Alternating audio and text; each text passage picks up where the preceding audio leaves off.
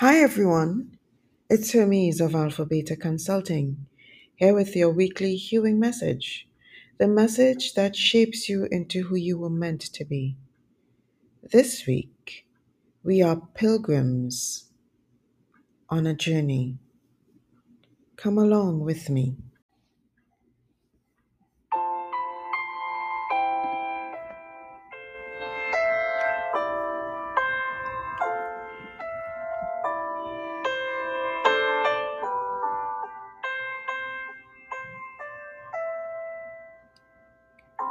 One of my favorite hymns is the Servant Song Brother, Sister, Let Me Serve You. It's categorized in my church's hymnal as a song of church fellowship and mission. The lyrics are simple, crisp, clear, and sincere. There's such love in the words, such humility, such a spirit of companionship.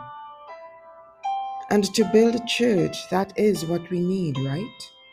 We need love, compassion, humility, and a willingness to serve, to extend oneself for the other.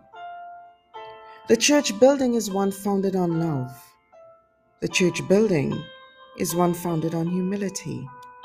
The church building is one founded on service. Jesus, the way, said it perfectly. The Son of Man came not to be served, but to serve, and to give his life a ransom for many. Matthew 20 28. And if I believe that he is the way, which I do, then accepting that the disciple is not above the teacher. Luke 10 24. I must humble myself to the service of my brothers and sisters in Christ. It is this way that the church is built.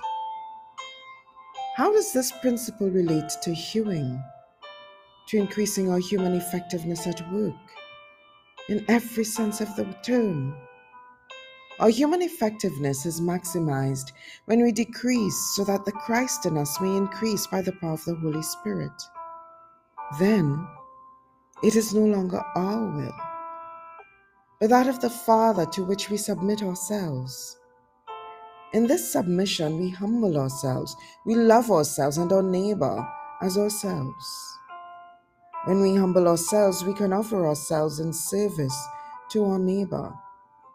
When we offer ourselves in service to our neighbor, we can serve our neighbor as we journey with them in whatever capacity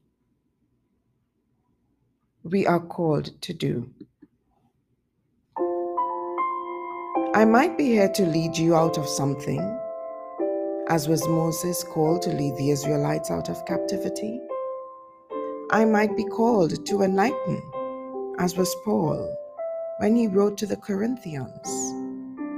You might be called to beg mercy for me, as the gardener did when the man threatened to cut down the fig tree because it hadn't borne any fruit for three years. As sung in the second stanza of the hymn to which I've referred, together we are pilgrims on a journey and companions on the road. We are here to help each other walk the mile and bear the load. Together we suffer, together we rejoice, together we aspire, and together we achieve the last two of which form the motto of my twin island Republic of Trinidad and Tobago.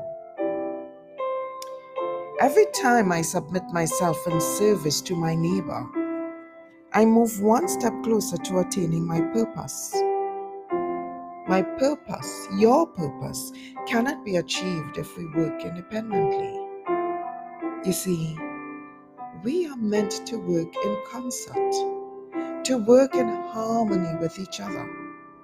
We are meant to be of the same mind, which does not mean to be in total agreement, but rather to work together for the church building. This must be our goal. Understand here that when I say church building, I do not refer to a denomination. neither do I refer to the physical space, but rather to the entire body of Christ, wherever that part of the body may be.